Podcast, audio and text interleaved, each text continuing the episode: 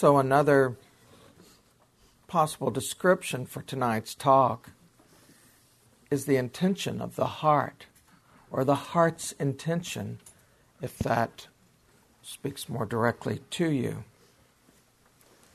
I would like to begin with a, a couple of readings from the Dhammapada. This is called Hate Never Dispels Hate. Look how he abused me and beat me, how he threw me down and robbed me. Live with such thoughts, and you live in hate. Look how he abused me and beat me, how he threw me down and robbed me. Abandon such thoughts and live in love. In this world, hate never yet dispelled hate. Only love dispels hate. This is the law, ancient and inexhaustible. You too shall pass away. Knowing this, how can you quarrel?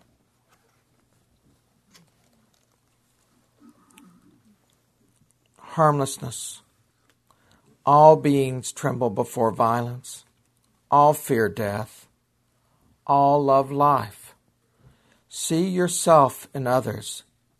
Then whom can you hurt? What harm can you do? He who seeks happiness by hurting those who seek happiness will never find happiness. For your brother is like you. He wants to be happy. Never harm him and when you leave this life, you too will find happiness. So, right intention. For most of you, you've probably heard it referred to as the second of the Eightfold Path, following right understanding. It's um, most often stated in the negative forms of causing no harm or causing no ill will or uh, avoiding cruelty, and then includes right intention to your own liberation. Stated positively, right intention is loving kindness, thus the opposite of ill will, and compassion as the opposite of cruelty. And then this finding of liberation, this freedom, a way to be in your life in which you are not caught by your wants, by your fears, by your aversions. My own interest in right intention, as in a lot of the Dharma, is in terms of how we live the Dharma in daily life. So much of the comment tonight is to reflect that. So, right intention, or as far as that goes, any intention, is what connects you with your values. And from connecting to your values, you go to the next three of the Eightfold Path, which is right speech, right action, and right livelihood. Your understanding creates your values. From whatever you perceive, there arises a series of values that, that seem true to you, that you adhere to. That's a kind of knowing, it's a kind of wisdom. It's intention that takes that understanding, that knowledge, into action. So, intention is the bridge from your inner wisdom into your living the Dharma many times uh, we can emphasize the right understanding and we can under, under, emphasize the uh, practice aspects of the Eightfold Path, right effort, right concentration, right mindfulness, and overlook this right intention. Just as intention, right intention, comes out of the right understanding, as the intention is cultivated, one of the parts of right intention is to have a deeper right understanding. So they support one another, and they're the wisdom aspects together of the Eightfold Path. And then as one uh, lives in a way of, of, of right speech and right action and right livelihood, that clarifies the, the relationship to yourself. It, it purifies it in a way that more understanding can arise. And as more understanding arises, thus the intention improves. And so the right intention for these three aspects builds once again. And the same way, right intention shows up in terms of intending to practice, intending the right effort, and intending the right concentration and the right mindfulness. And then it all feeds back into right understanding. So the Eightfold Path is uh, uh, holographic, it's all tied together. It's I, have said recently, it's sort of like string theory. There's there's many many dimensions, not just uh, as some sort of two or three dimensions, but multifaceted. And it's really the structure of our lives if we're going to live the life of the Dharma. And that uh, action point, as we'll see, is in right intention. So, uh, this is kind of the macro picture of right intention. There is a micro view that's a, a very important part of the understanding. And from this view, this understanding, each moment of consciousness can be seen as a feeling arising, which is going to relate to how we did the meditation tonight, to an intention responding to that feeling, to a contact with with yourself in regards to that intention, and then a reaction into the world. So intention is in every moment of our lives, whether we know it or not. It is intention that clarifies the energy between what stimulates us and how we respond to it. And we tend to think of intention being somewhere else in that process, but it's really right there at the beginning. Whatever stimulates us, what first touches it is intention. We, we don't often notice, but that's how it works. It's what you notice is based on your intention. We'll come back to that. So tonight, I, uh, in the last 10 minutes, I ask you to notice the Vedana, the feeling tone of the moment. This was kind of your homework assignment done in real time. Vedana is the second foundation of mindfulness, uh, as the Buddha taught the four foundations of mindfulness, what we should be mindful of in our lives. The first foundation is mindfulness of the body, which is how we started the meditation. And then the second foundation is this Vedana, the feeling tone of every moment, whether it's arising in the body or arising in the mental activity. Every moment has a certain feeling tone of pleasant or unpleasant or neutral. In the untrained mind, the mind that has not cultivated intention, what arises in the next moment, after a moment, is uh, to a large degree controlled, affected by whether the previous moment was pleasant or unpleasant or neutral. And we don't particularly pay attention to that. It just seems natural to us. Uh, someone says something we don't like, and that unpleasantness causes the mind to contract. We have a thought that's negative, or we say something, or we act in a certain way. Very easy to see when we're driving in traffic. Very easy to see. But it happens all the time with your significant other, with your child, even hearing a politician make a, a comment. We respond without realizing, uh, taking a responsibility for our own right speech, right action, right livelihood, just because of uh, of the feeling tone. This is uh, really kind of a critical understanding as uh, practice starts to mature and you uh, bring this intention to take the Dharma into daily life, to notice how affected you are by this pleasant and unpleasant and neutral, when in fact it's only unpleasant.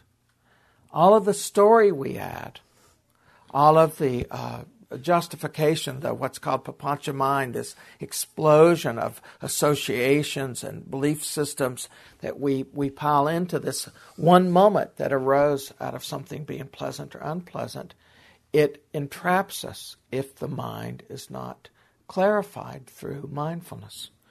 So the role that intention plays is that it takes acts as a kind of uh, filter so that that pleasant and unpleasant and neutral remain just that. They don't, uh, as it were, if they were a little child who was responding, imagine a five year old getting upset or wanting this or seeing the ice cream. You're happy to have your five year old in the car with you, but you certainly wouldn't put the five year old behind the wheel of the car. The feeling tones are like your five year old they're welcome. They make life rich. We would not want to dull them. This is one of the misunderstandings about Buddhism, where it's it gets referred to as nihilistic or there's no life in Buddhism. That's nothing could be further from the truth. It's letting things stay where they are. You're seeing a beautiful sunset, and it's wonderful you can have a number of reactions to this. You can immediately go to your mind and go, I really like having these beautiful sunsets. I want to come up here every week and see this and start planning and miss the sunset. or you just stay with the sunset. What causes that planning to start? Because the pleasantness took over the mind and a kind of greed arose. That greed is, and we hear greed with a uh, sinful or not sinful uh, extra uh, judgment on it. It's greed as just this kind of uh, clinging. It's it's not. We're not judging it as sinful. We're judging it as skillful or unskillful. We're discerning. We're not judging at all. We're discerning, skillful or unskillful. And the same way with uh, something you're you're in a situation where someone is getting on your nerves and you just start bracing against it and you start imagining oh if i could just stop this person from doing whatever it is. All of that energy all of that contraction intensifies what is unpleasant. So instead of just staying unpleasant it becomes a complete storm. And then you go home and yell at the dog and turn over the trash can, whatever it is you do. So, um, intention is right there with you in this moment. Oh, it's unpleasant, and these are my values. This is how I wish to respond. Oh, it's pleasant, and these are my values. I want to stay here with the sunset and feel this gratitude that in this moment it's like this. Does that make some sense to you? So, for this, uh, because of this uh, kind of intermediary role that um, intention plays, it's referred to as volition. And it's the point of, uh, to use a phrase that's got its own connotations in the uh, uh, Judeo Christian world, but it is our point of free will. It's our point of choice. It's where we have some voice in what's happening to us.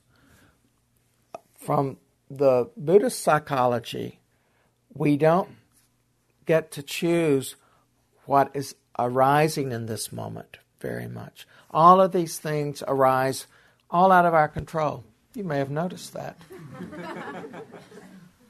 so, not much to do about that.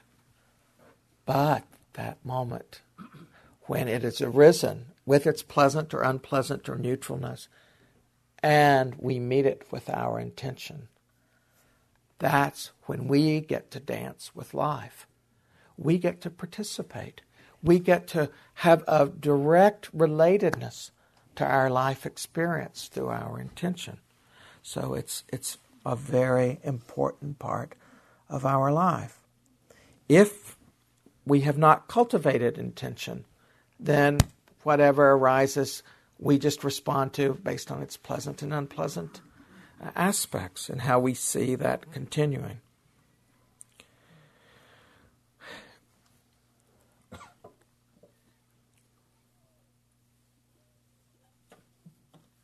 When when I referred uh, over and over again to um, this right intention, always remember that it's not just arising arbitrarily, like, okay, what's my intention in this moment? It's not that kind of intention. It's the intention that's arising from the values. Because you're, you're seeing a moment opportunity. How you experience it is coming from your values. It may or may not be clear to you how to act skillfully in the moment. And you may misperceive what is skillful in the moment. You can only do that as well as you can do it. But you can be grounded in knowing what your values are and knowing that you are intending to come from those values as best you're able. That that's how you're going to meet life. And it's such a grounding. It relieves you of so much uncertainty about what's important. You know what's important. From uh, the Buddha's teaching, in this micro level of volition, it is the intention that creates the skandhas, the karmic formations of the moment. So um, you are in a situation and you say something or you do something. It may have turned out to be skillful or may turn out to be unskillful most of the uh, effect of that in your life is not on, based on the outcome, but is based on what was your intention. So the the the the the creation of karma, karma is seed. So it's it's there is an, an action in a moment that creates a seed. Karma then blooms later on, but the, the actual moment of the karma is the creation moment of the karma in this moment. So, in this moment, for all of us, it's a moment of which karma, uh, the, the seeds of karma are blooming. You're here at Spirit Rock. You're here with a Sangha that supports what you care about. In this moment, you're creating future seeds by your, your, your, your uh, speech and, and your actions this evening. So there's there's this two aspects to it. Keep in mind that the Buddha said that one of the four imponderables was understanding karma. So we're not to uh, try to grasp a full understanding of karma, but to understand its play as we can feel it as, as we are living our lives. We can understand karma as the way it was classically understood uh, in, in uh, the time of the Buddha as uh, that there are many lifetimes and some karma blooms in the very moment that it, that the action takes place. That in that very next moment, there is a consequence, or that it comes later in this lifetime, or it comes in another lifetime. Or you can simply believe that whatever you do in this lifetime, in this moment, affects you later in this lifetime. Or that it affects those you love later in this lifetime or in the moment, or that it is moment to moment, that this moment is conditioned by the next moment, and so forth. It's, this moment is conditioning the next moment, and so on. You, you can have whatever smorgasbord of, of interpretations and uh, uh, feelings about that, that that you may have. I'm not really here to talk about that, but however you find it to be true, to understand that intention is the key role in that. It's the key point, it's the pivot point that's going to really affect this.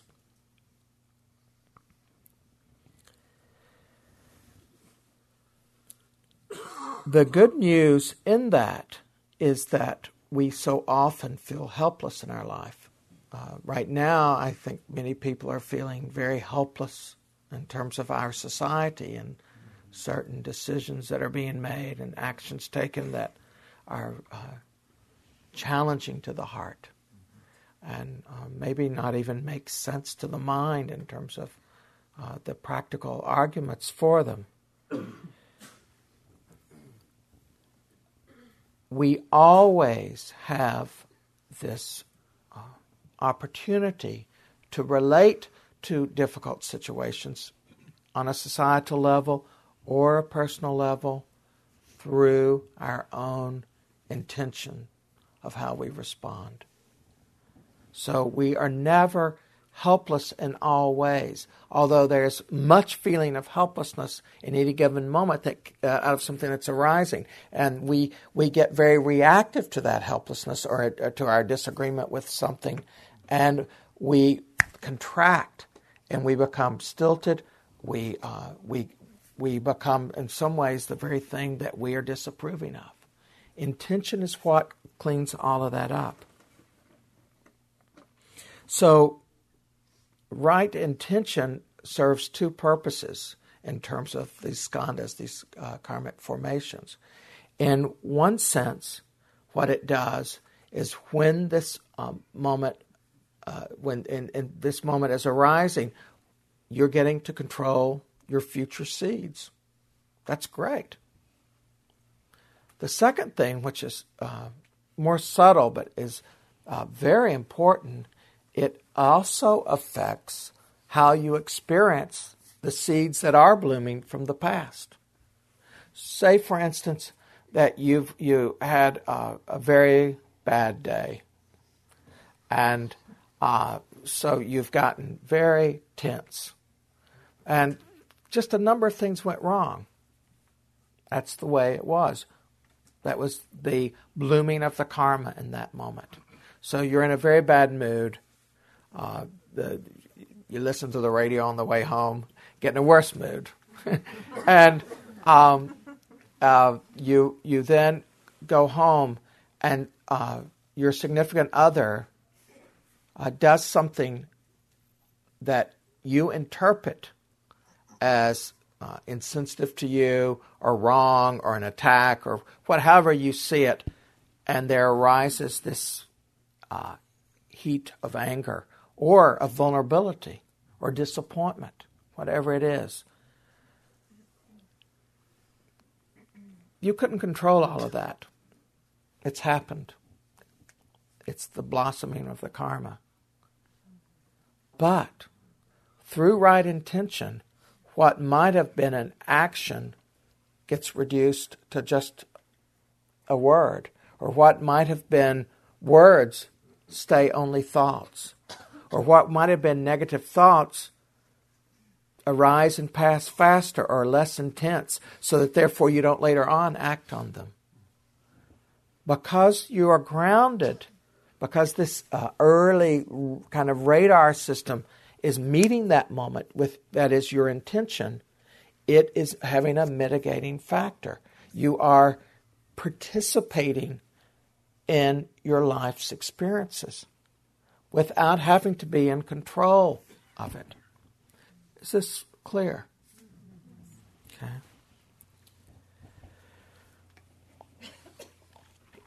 So, from the Abhidhamma, from the, the Buddhist psychology, in, intention moves the mind to an object. That is, it, it's what you notice is, is coming in part out of your intention, not totally, but in part and then it selects out of what it notices as to what's important, and then it interprets, it makes a story about it in some way, and then you act.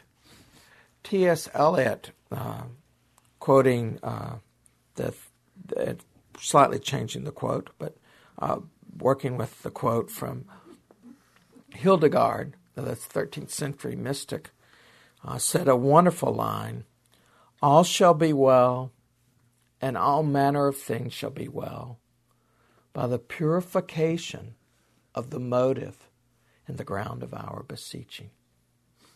All shall be well, and all manner of things shall be well by the purification of the motive. The purification of the motive in the ground of our beseeching. That's intention. That's intention. It is not on that spectrum of sinful or not sinful. It's on that spectrum of skillful, of being of the Brahma Viharas or not. Skillful or not. This uh, purifying, freeing or not. Causing harm or not causing harm loving kindness or compassion or not loving kindness and compassion. If loving kindness and compassion are present as you heard from the Dhammapada, then you will not cause harm. You will not cause harm. And in not causing harm, you are free. I make a distinction between intention and goal that is just uh, I have found it helpful in my life and in working with the yogis with whom I work. Intention is the, the manifestation of your values in this moment. Goal is where you're going. So uh, it gets very confusing if you say, well, my intention is to accomplish X, Y, and Z, because it takes you out of the moment. You're in future time. But to have a goal that is organizing how you're going to allot time over time, over a period of time, and intention how you're going to be each moment in that process, to me, that's clarifying. That intention is right now. Goal, if, if, I'm, if, my, if, if my goal is to go out the door, my intention is how do I go out the door without stepping on your toes or, or walking over your heads. And uh, that can seem like a funny analogy, but as, as you just uh, as you uh, as you know from when there's times of panic and all, people hurt each other because in their panic they lose any sense of the right now. They're going to get out of that building, get off that ship, whatever they're going to do, in such a way that they abandon any sense of a connectedness to life and they do harm. When people act in, as a tribe, the same thing happens. They get fixated. It may be over a longer period of time, but there's a very similar kind of energy where there's this kind of panic to be safe, you know? Or this, uh, uh, I'm going to get revenge, this meeting hatred with hatred. That's got that same uh, panicked element of being in a enclosed situation where there's a fire. And the goal takes away any intention. You see, the intention gets lost in the goal. So, insofar as you find that helpful, you might work with that. If it's not helpful, drop it. Another thing that comes up is that uh, people will say, Yeah, but what about this thing about the road to hell is paved with good intentions? People really like to Get on that one. My answer to that is that uh, those that idea of good intentions is actually a very abstract, in the future kind of experience, and it's it's not actually being with the person in the moment. It's some idea about how you think someone else should be in some future time. All I wanted to do was make sure they understood this, or uh, well, I just had their best interests at heart, and they needed it was in their best interest to do this. All some future schematic, theoretical, conceptual based action, not connected to this moment. Thus, the value of intention. What's true right now? This moment is like this the value of the first foundation of mindfulness, why I took you through so many details of that tonight, is if you can find a way to be in the moment, then you can access your intentions. If you can't be in the moment, you have very little chance of it. Our emotions so often pull us out of our bodies and out of the moment. We get caught in past future. We're not in the moment at all. How do you come back into it? Through the body, through the feeling tone of the body. You go, oh, this moment's like this. There's anger present. I'm, there's, there's fear. Fear has arisen in this moment. So, using the body, using this first foundation of mindfulness to stay present in order to act out, to come from, to be grounded in, to reference, to see through, to be uh, a, a mirror of our intentions based on our understanding. It's not that you're not going to make mistakes. Of course, you're going to make mistakes. Otherwise, you wouldn't need to practice. You know, we'd all be sitting with you because we don't have many people in our lifetime who seem to be free of making mistakes. But the mistakes, when we're grounded in our intentions, are just that they're mistakes. It doesn't mean that we don't have to take responsibility for them. Of course we do. If we do an unskilled action, it's our responsibility to make it whole as best we're able. And we have the right, as members of a community, to hold each other to that. But that's a very different dynamic than wanting to punish someone or to get revenge. And, uh, very different. Not meeting hate with hate at all from right intention. we're also not comparing ourselves to the ideal of perfection, perfection being a concept, but discerning what our intentions are in this moment and acting as best we can in this moment. This perfection pulls us out of the moment. It goes to an unreal place where there is nobody. You, you're never perfect. What do you mean compared to perfect? It, it has no it has no relevance. But in relation to your values, oh, was this with my value or not with my value? Oh, that wasn't skillful. Can I do this next moment better? Just staying here, staying in some range of connection. So then what about mixed motives? I've actually been asked this a lot on retreats because people come in and um, they've had some uh, insight in terms of something they're doing in their life or they have done, and they've realized that the story they had told themselves was, was not uh, a true story, that their motives had been less pure or that um, they had had a big misperception about uh, what they were doing. Uh, Eliot says it this way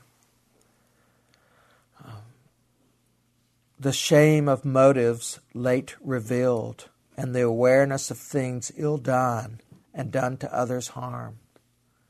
So, much of our lives, we have mixed motives. We want to do the right thing, but we also want people to know we did the right thing, you know? And other times, we want to do the right thing, and we want people to know we did the right thing, and we want others to know that Joe here really didn't know how to do the right thing. It's our nature. So, uh, the Buddha actually knew this. There's actually in the uh, uh, Majjhima Nikaya, there's a whole sutta when he talks about mixed motives. And in his usual way, he says there are dark intentions that yield dark results there are bright intentions that yield bright results. But there's also bright and dark intentions that yield bright and dark results. So his teaching uh, knew that this was true. And so that's where we start from, is right here, with our mixed intentions, if that's what's arising.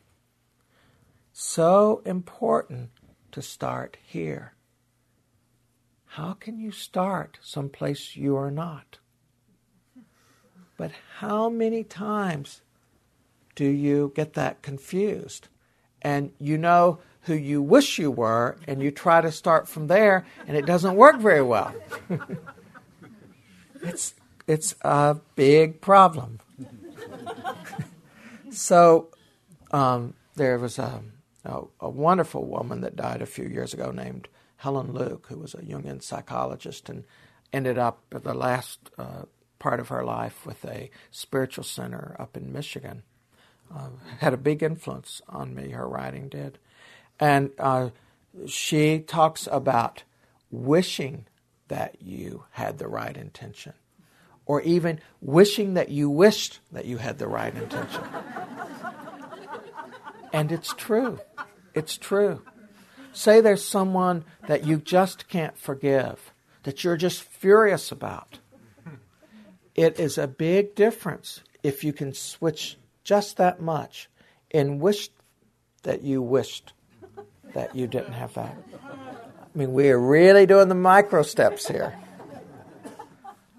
I have seen in yogi after yogi this understanding dawn and grow. And I have seen the results in terms of a harmony in their lives. So, for you to explore for yourself, if this is true, always exploring for yourself, all the teachings are for your empowerment, not to be taken as somebody else's law, not even the Buddha's law, but to see for yourself.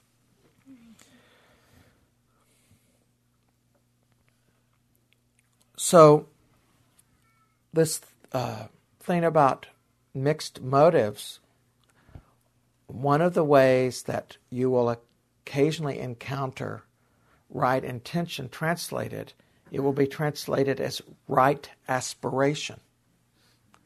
And that's useful in this sense that you are in a situation and your motives are what they are.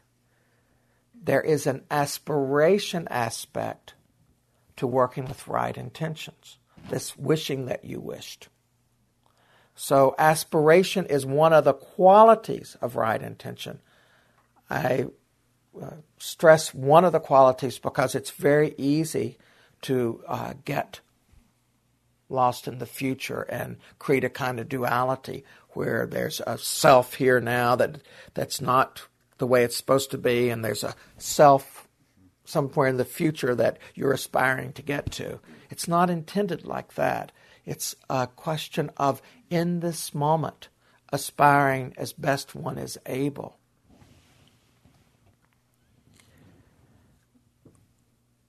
In our understanding, there is not a static self to be judged. So why would you bother to judge? There's no one there that is going to stay there. So that judging is, again, creating a kind of separation. Discerning is different than the judging. So we discern.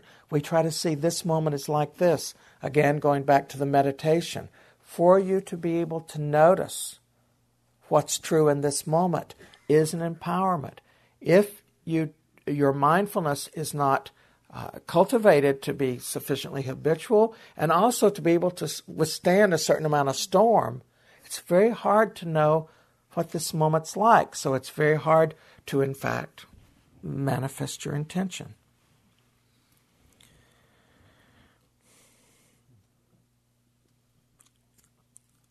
If you're going to work with um, uh, uh, right intention as an aspiration, um, it's uh, maybe skillful for you. You can try this to first of all get used to acknowledging when in fact there's there's mixed motives.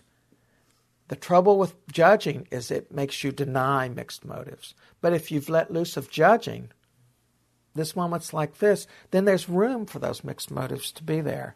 And you don't have to treat that as a heavy thing. I don't know how many of you know the old blues songs. If it if, if it if it wasn't for bad luck, I wouldn't have any luck at all. So in the same way, you can say if it wasn't for mixed motives, I wouldn't have any. If it wasn't for mixed motives, I wouldn't have any intention at all. So, um, in, in, there's a there's a lightness to this. It's uh, it's without this judging. And then a compassionate feeling towards yourself. Mara's got you at this moment. You know, those binds are around you of your mixed motives. And there's dukkha in that. And to see, oh, that's dukkha. You see, the, the mindfulness is not like you're supposed to get rid of all those mixed motives. That's what's true right now. But you can see the suffering in it. Oh, this is causing me suffering. If you can actually clearly see the suffering, it will in time self liberate. Just as though uh, this, this, for some reason, this, this was pressing down on my thigh, and I had suddenly started holding on and pressing it down even more. If I stay with this unpleasantness mindfully, I eventually realize, oh, my pressing down is adding to the pain. I am creating the suffering through clinging to this experience. If I let it go, eventually it falls away. Not quite that fast, but eventually. So the mindfulness works as a way of bringing us back to our intentions, and then the the the the intentions start to clarify. They they clean themselves, as it were.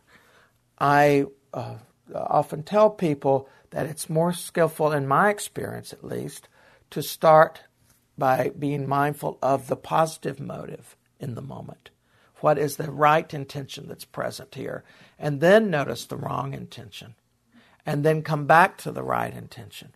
The reason for this is that it's that the, there's a kind of energetic relatedness to the experience of right intention. And that's got a, a very uh, empowering and uh, uplifting kind of energy to it. And so then when that spaciousness is present, then we're going, oh, and look at all these other things I'm wanting in this. So look at how, how mixed it is. It, it actually buoys that up and uh, helps with you seeing the parts of you that are more difficult to be with. And then to come back to this positive of the right intention is because that's where energy follows attention. So we keep our attention on the positive. Uh, this is part of what the Buddha means by right effort. Uh, in terms of there's a whole teaching about the right effort, which is when something when the when we're caught in the negative, uh, to abandon it if we see the negative arising, to uh, move away from it, and then to stay with the, the, the, the, right intention. So this is all part of right effort in this way. And again, it's insofar as we're able, and it's this moment. It's not some judging. It's not some judging. So, intention is our uh, avenue to freedom. Right intention can take any solid rock and just like water, slowly it purifies, it cuts a path through there. Therefore, the more we cultivate the right intention, the more water like flow, energetic flow there is that has this uh, renewing aspect in our lives. It's an opportunity that is, uh, from my view, not to be wasted once you become aware of it. Because right intention is like a muscle that can be built up. Right intention is like a habit in that it can become the default, it can become the automatic in the moment. So you don't have to like regather yourself. You know your intention. You just automatically come from where your intentions are. Not perfectly, but far more than you would otherwise. It's also like an oak tree that each each moment that you have a uh, a, a right intention arise, it leaves it scatters all these seedlings that become other right intentions in the future or right moments of right intention. And it's like a flower in that it responds to being cultivated. So it's to be worked with. It's available to be worked with. Some things are very daunting, like where do I begin? But this isn't one of those. This is very accessible in whatever step we're each capable of right now. The Buddha had a fourth uh, one of those categories in his the bright and the dark and the bright and the dark, and that was neither bright nor dark, mm-hmm. and it creates neither bright nor dark results. That's the the manifestation of the arahant, where there is no karma created. Can you imagine? No karma. So they, there's still action, but it has no karmic effect. I mention that only for the uh, full spectrum of what's possible. And we can start with this little step right now of just being mindful of our intentions and cultivating them. Intention is also listed as one of the paramis or the perfections. I don't know if you've been here any evening when someone's talked about the paramis, the, the perfections. Uh, and it's, re- it's referred to in its parami aspect as right resolve or resolve. And that is the, uh, the kind of determination to stick with something. So you have this resolve to stay with your values, even when the world isn't supporting your values, even when your family isn't supporting your values. Not your this is not your emotions, not your your your reacting to pleasant and unpleasant and neutral I'm talking about, but your underlying values of, of not causing harm, of being loving kindness, assuming these are your values, of, of, of not being an, a person of aversion. That you, the resolve is to stick to this. That's so. Just as there is an aspiration energy that sometimes comes into play, so there's this determination aspect. So that's kind of where this willfulness comes in. There's a kind or discipline. But it's just like aspiration is to be treated lightly, so is resolve because we can get very mechanical, we can get violent towards ourselves, we can uh, get into some sort of theoretical uh, relationship to the moment through I'm going to do this what I know is the right values no matter what where there's no there's no actual relatedness to it but still it's very useful to know about right aspiration and right resolve so how does this come back to this moment you start where you are. Whatever's true right now is true right now. How, however clear your intentions are in the first place, what are your values? That's you work with those to clarify those from wherever you are, and whatever's arising through right intention right now, that's where you start. I took you through uh, returning to the breath as aiming and sustaining. In the Pali, this is Vitakka and Vicharya. These are two of the five factors of, of absorption, and they are really critical energetic relations uh, to the moment. To be able to make a clear contact to your intention is that aiming. Just as it's uh, you make you come into the moment by making a clear contact with this moment's like this. The sustaining aspect is that you you're there at home and something comes up with your significant other and you there's this moment you go oh this could really turn into a fight and you you know it's wrong that you, there's a total feeling of wrongness you come into the awareness of that in the most I, I love this person this is this is all but then something else is said and you lose it right the, the, the vicharya, that sustaining, is that moment when you came into contact, when you knew what was right. You knew what you really cared about. The ability to sustain it is really important. And how many times can you think of in your life that you've known what you really cared about and you actually had this little moment when it crossed your mind, but you couldn't hold on to it? You couldn't stay with the intention of the heart but you knew the heart's intention. But you couldn't stay with it. This is this this uh, practice of uh, so simple with the breath of of intending to make the contact, making the contact, and then staying with it. We're building up this muscle to do the same thing with intention. So it's like a safe place to practice, a safe place to build this new habit.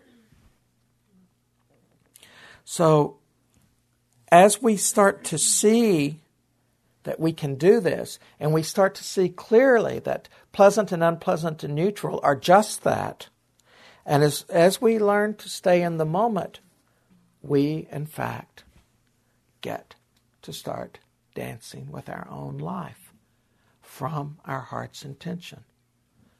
We start to, in fact, be able to, uh, purify the motives in the ground of our beseeching. And life, whatever form it is, however pleasant, however difficult, is richer, more alive, more meaningful, because we have this direct experience, this relatedness. This is right intention, the heart's intention. So, any questions, comments? In the back. Stand up, please.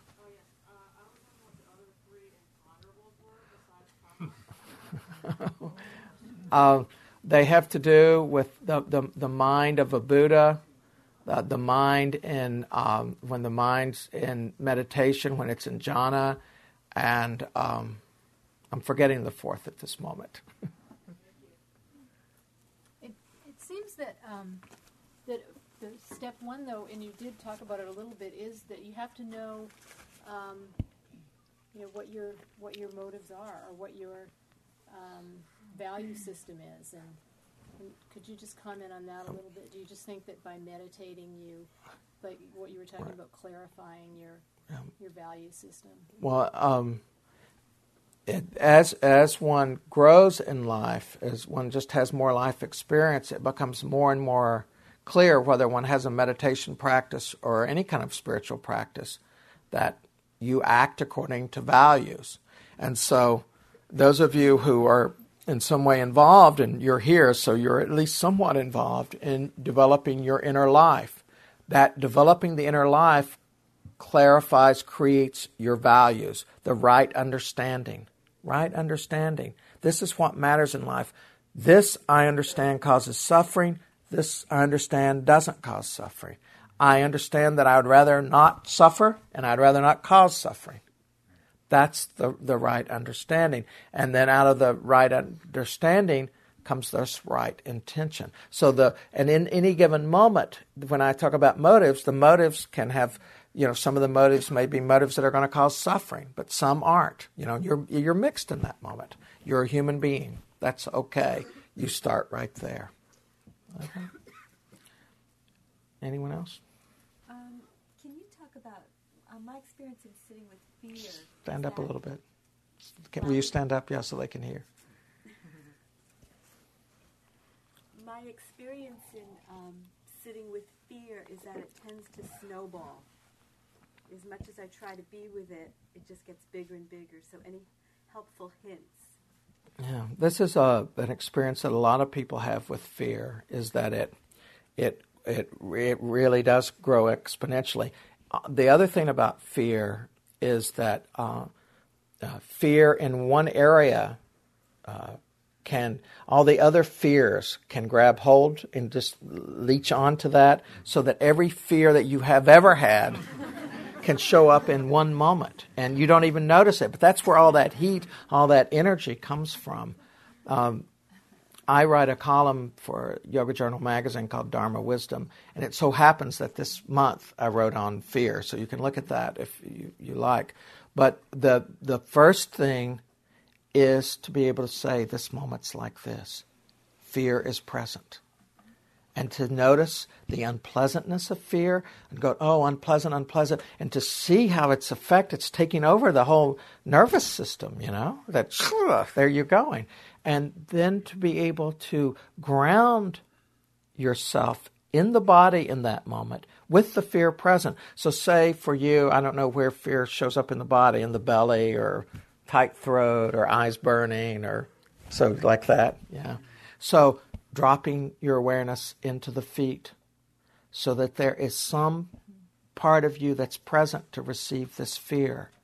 and then so that you can make the contact with it and stay with it so that that in not holding on or resisting it it will have its own life cycle we tend to interrupt the life cycle of fear and we keep so we're renewing it. It's like there's a little eddy and the water's caught this eddy and it just keeps bouncing against it. And then we panic and so then we add on more and then we add on judgment and then we think of this story about when we were a little kid and da da da and you know it's it's it's gone. And also the bo- the body will become a repository of our fear so it gets locked in in body ways too. It's a very kind of a long thing about this. The the buddha in the uh, majjhima talks about when he would go out in the, the jungle and to meditate. And when fear would arise, whether he was standing, lying down, walking, or sitting, he would not move from that position until he had been completely with fear and seen it arise and pass. So I'm given kind of a modern day, you know, version of that. He was having to be concerned with tigers and such. Our our fears are much more uh, subterranean because so much of our fears are the, uh, the fear of, of the existential fear of lack of meaning, of the instability of a, a, kind of a modern life, and so forth. So just fear. It's just fear. Fears like this. Come into this body. What is my intention? Find compassion for myself, loving kindness for myself, and yes, this too. It's not me nor mine, but this too till it completes its cycle. I'm, I'm going to have to stop now. Um, I've enjoyed being with you, and uh, I hope to see some of you next week and then the week after. Jack will be here. I want to end with a little blessing, so please don't leave. So I just want to say the, uh, the announcements first, which is that uh, if you can stay and help stacked chairs that would really help, and no more than six chairs high. And please check for personal items and remember to turn right at the end of the roadway and uh, be careful uh, on the highway. So let's just sit together for one moment as we end.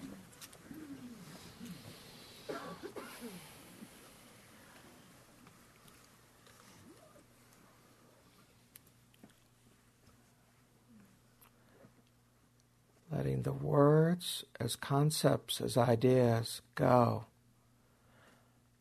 The direct experience in the belly and particularly in the heart, however the heart's intention was stirred, let that be what goes home with you. May you be safe from internal and external harm. May you have a calm, clear mind and a peaceful, loving heart. May you be physically strong, healthy, and vital. May you experience love, joy, wonder, and wisdom in this life just as it is. And may the merit of our actions this evening be to the benefit of all beings who are in danger at this time and serve in some way to the liberation of all beings everywhere.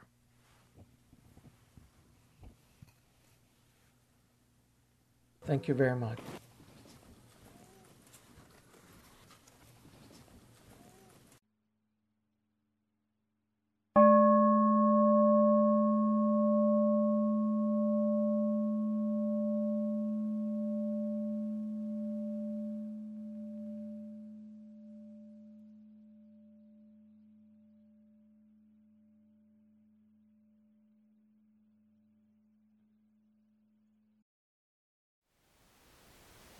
Thank you for listening. To learn how you can support the teachers and Dharma Seed, please visit dharmaseed.org slash donate.